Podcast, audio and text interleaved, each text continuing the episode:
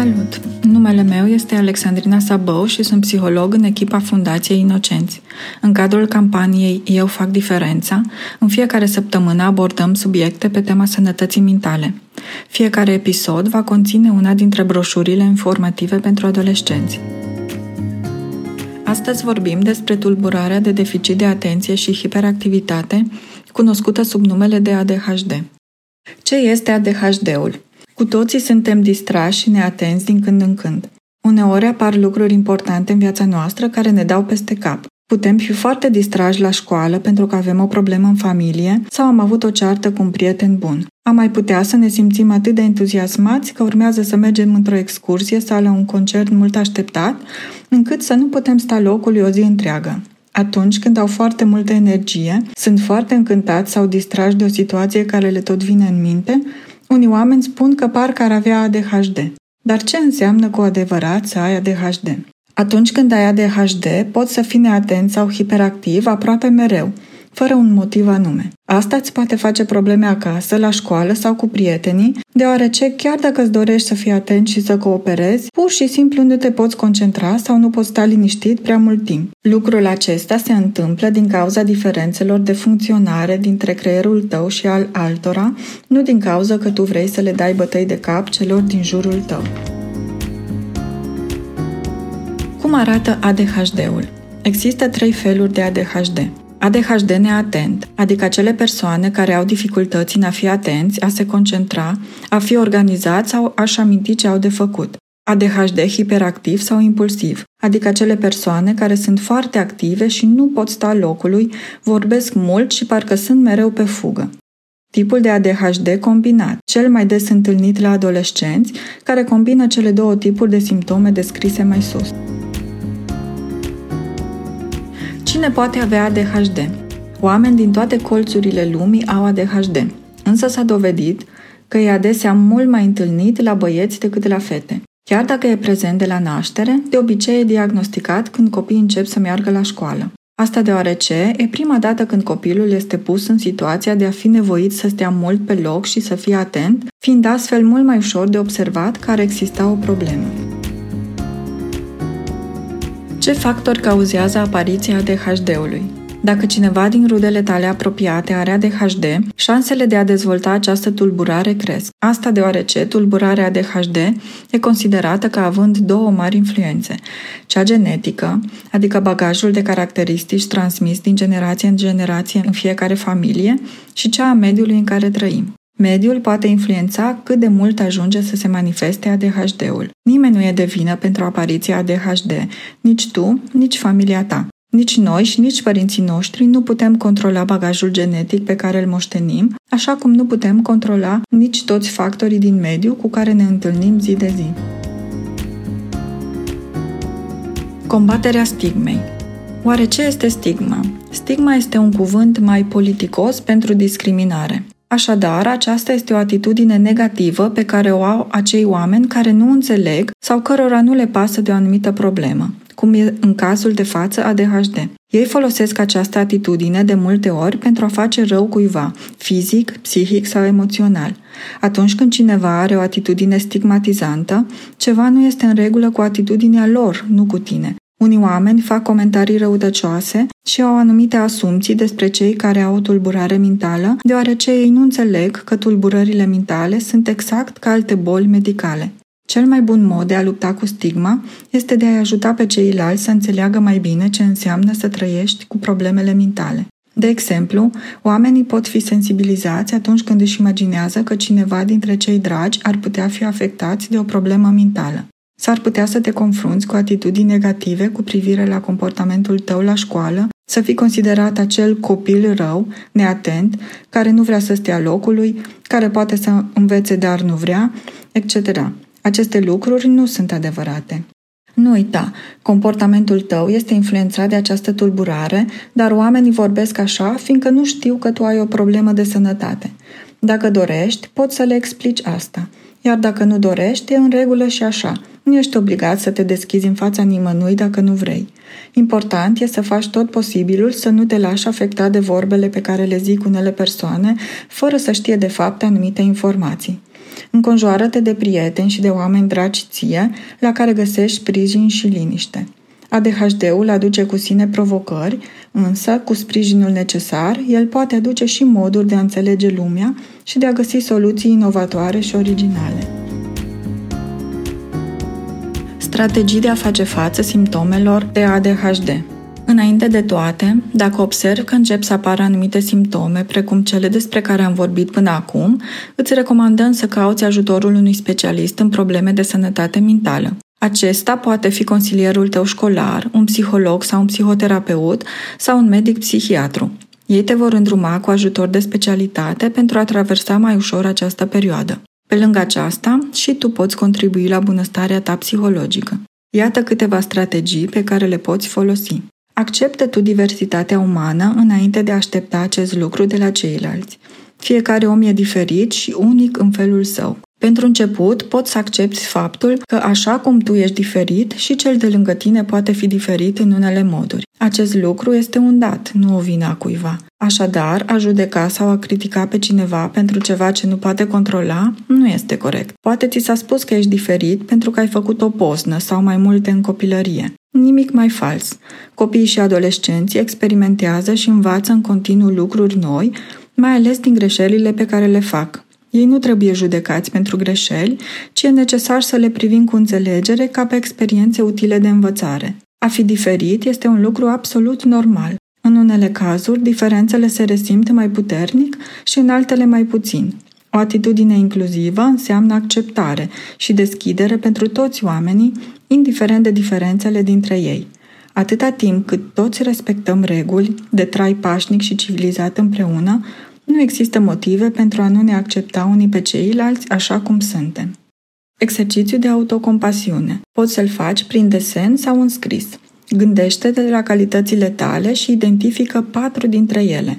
Dacă nu îți vin prea ușor în minte, încearcă să-ți amintești acele momente din viața ta când ai ajutat pe cineva când a avut nevoie, ai câștigat un premiu, te-ai descurcat bine la ceva, ai fost mulțumit de ceva ce ai făcut te-ai simțit împlinit și liniștit după ce ai realizat ceva.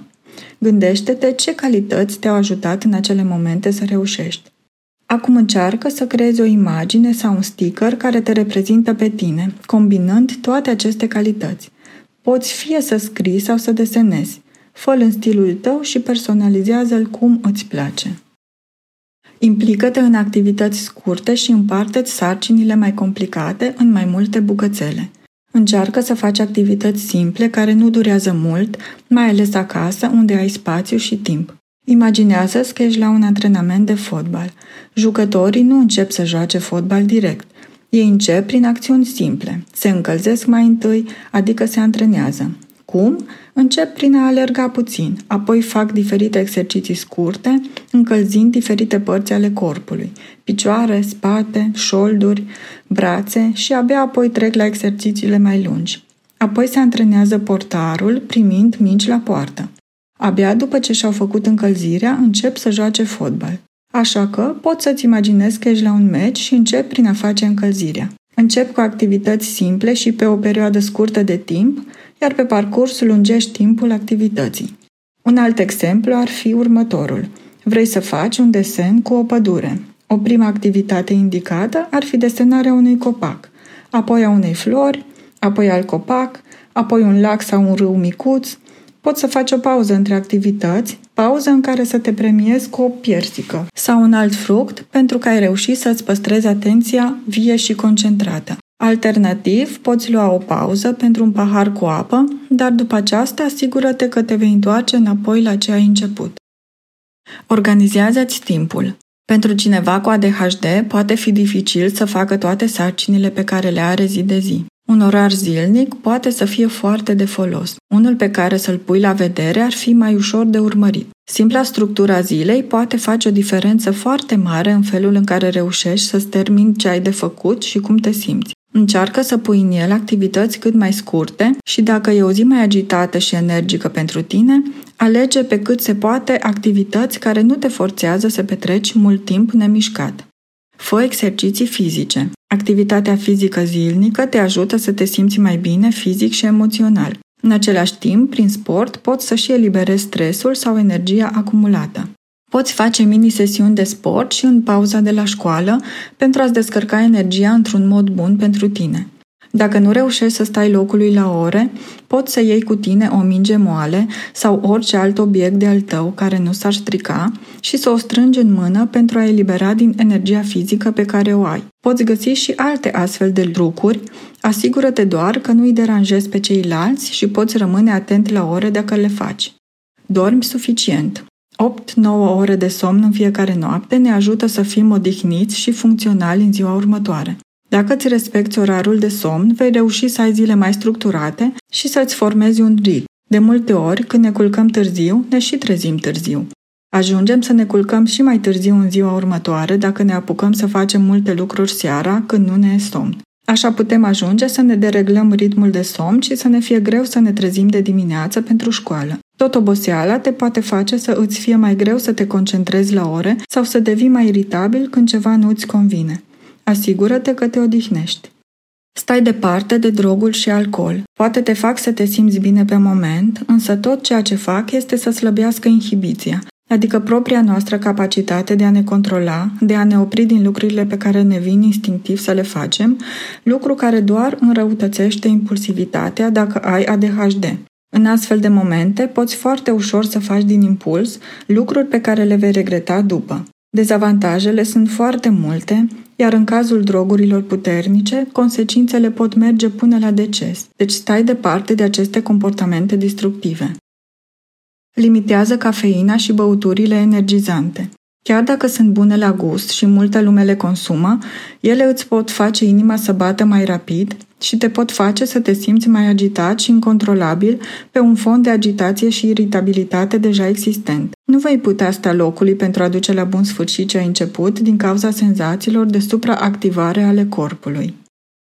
Vorbește despre ce te supără. Găsește oameni în familie, de la școală sau prieteni, în care ai încredere și vorbește-le despre gândurile și emoțiile care te supără sau care te încurcă. Câteodată, când doar vorbim despre necazurile noastre, parcă simțim că ni se ridică o greutate de pe suflet. Oferă la rândul tău sprijin prin a-i asculta pe cei dragi ție când le este greu. Relația de sprijin între prieteni este reciprocă. Încearcă să asculți fără să întrerupi sau să încerci din prima să le rezolvi problema. Cereți scuze când greșești. Uneori se poate să faci lucruri pe care nu ar fi trebuit să le faci. E important să-ți asumi asta și să-ți ceri scuze de la cei pe care i-ai supărat sau deranjat. Cu toții greșim câteodată. E normal. În plus, e nevoie să ne și asumăm faptele ca să învățăm din ele. Chiar și tu te vei liniști odată ce vei simți că ai încercat să-ți repari greșeala. Când greșești sau strici lucruri, nu înseamnă că ești un om rău, ci doar că în acel moment nu te-ai gândit foarte mult înainte să acționezi sau ai făcut primul lucru care ți-a venit. Asta nu înseamnă că tot ce ai făcut vreodată bine s-a anulat în momentul în care ai făcut ceva greșit. Calitățile tale sunt tot acolo. Ai resurse în interiorul tău pentru a-ți repara greșelile și a face mai bine data viitoare. Dacă nu iese din prima, continuă să încerci, nu te da bătut. Limitează expunerea excesivă la ecrane. Tot mai multe studii arată că expunerea prelungită la ecrane, adică telefon, laptop, iPad, tabletă, poate crește riscul de ADHD. Ceea ce ar fi recomandat este să limitezi timpul de expunere la maxim 2 ore pe zi. Evită să privești ecrane luminoase, ca de exemplu telefonul, laptopul, iPad-ul sau tableta, cu cel puțin 30 de minute înainte de culcare. Lumina lor îți stimulează creierul, fiindu-ți mai dificil să adormi după aceea. În schimb, poți opta pentru citirea unei cărți sau unei reviste. Poți descărca această broșură de pe site-ul inocenți.ro sau accesând linkul din descrierea episodului.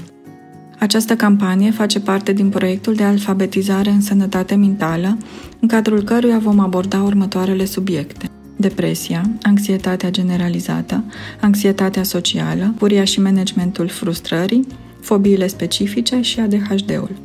Informațiile sunt prezentate într-un mod simplu, argumentat, dar și prietenos, accesibil adolescenților, cu scopul de a reduce stigma din jurul turburărilor mentale și de a crește gradul de conștientizare asupra importanței sănătății mentale.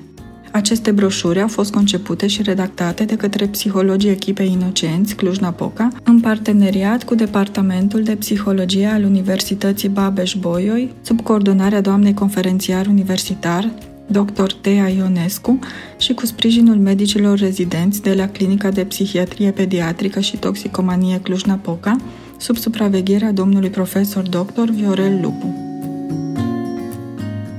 Fii alături de noi și ajută-ne să combatem stigmatizarea problemelor de sănătate mentală.